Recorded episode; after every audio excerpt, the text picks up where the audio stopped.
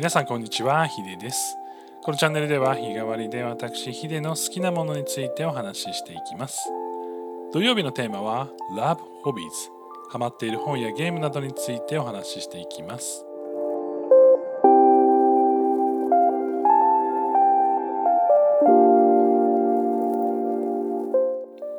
改めまして土曜日のテーマは Love Hobbies ハマっている趣味漫画本ゲームなどについてお話ししていきます。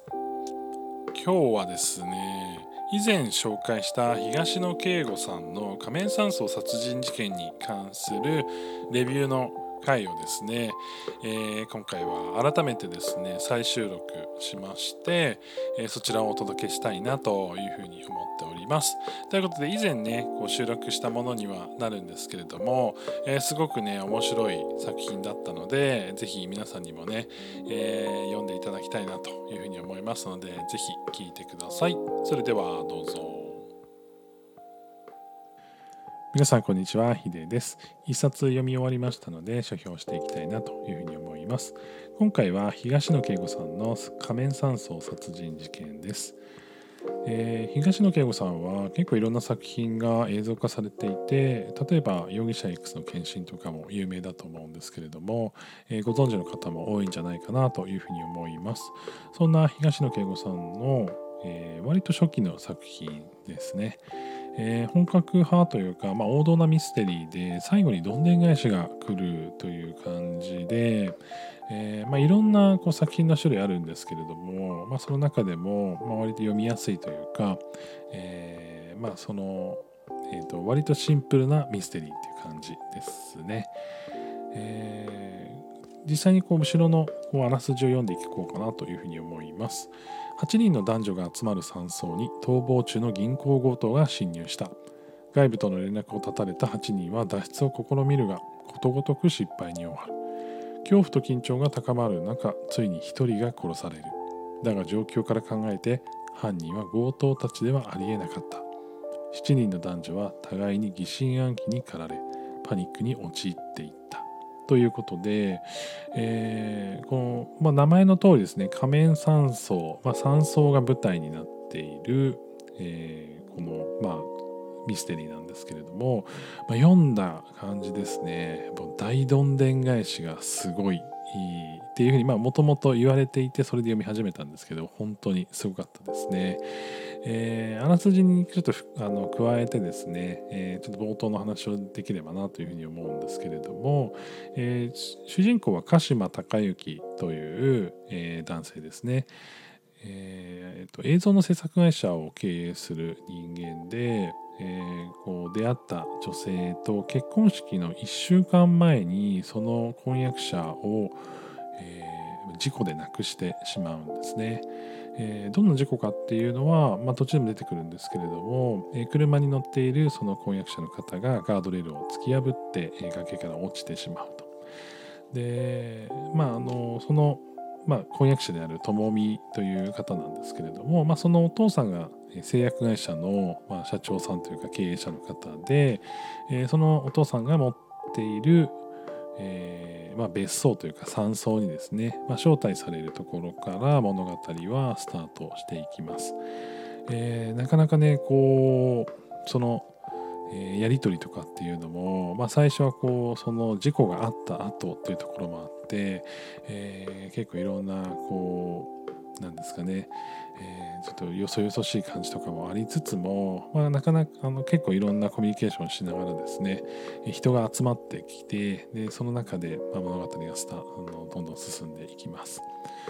でまあ僕の感想で言うと、えー、やられた感は結構やっぱありますねストレートにやられたっていう感じがあっててちょっとネタバレできないのでどこでっていうのはちょっとお話できないんですけれどもやられたなっていう感じもするし、えー、なんか後味は結構いいタイプの、えー、終わり方をする、えー、一冊です。あのー、結構この手のやつと大どんでん返しで、えー、そのまああの話が進んでなんとなくあのふわっとね終わってしまうみたいなものも多分なくはないと思うんですけどこれはですね結構スカッとする終わり方というか、えー、まあしてやったりなね感じで終われるのであの一冊ねすごく短いのであの、えー、時間がある方はね是非読んでみてほしいなというふうに思います。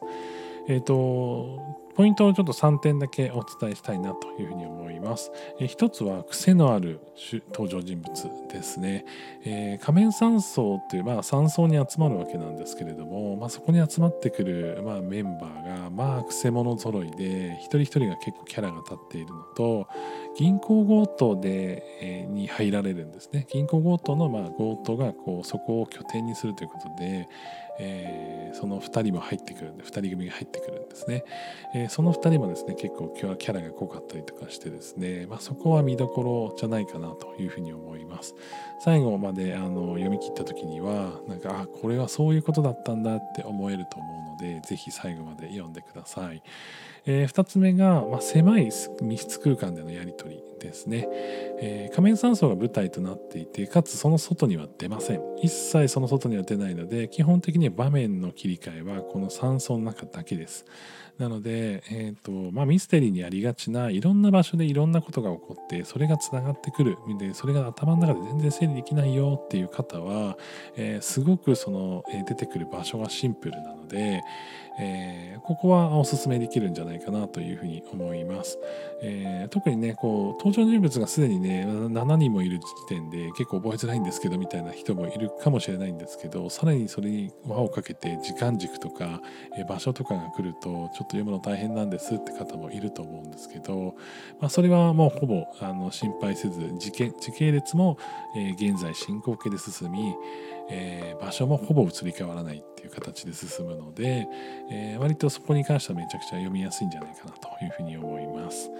えー、最後の3点目が大どんでん返しですね、え、これはこの作品がもうまさにこう大どんでん返しをまあ見たいなら、えー、この本を、えー、こういうのを読んだ方がいいよっていうのでなんかもう報道中の王道みたいな感じになっていて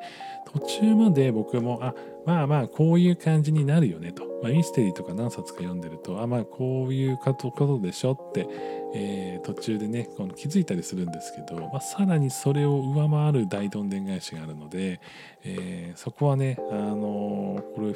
まあ、も前にこう大どんでん返しだよって言われて読んでも結構、えー、読んだらあなるほどねと、えー、最後にやりとできる感じの作品になってるというふうに思いますので、えー、まあ、ミステリーあんまりね得意じゃないんだけどっていう人もあの結構分かりやすい、ストーリーなので、えかつまああのページ数も300ページ弱ぐらいですかね。300ページもないですね。えー、っと、えー、っと、286ページなので、まあ、すぐ読めると思うので、えー、なんか興味がある方はぜひ読んでみてください。ということで、え、今回は東野圭吾さんの仮面山荘殺人事件の書評でした。え、皆さん良い一日をお過ごしください。ヒデでした。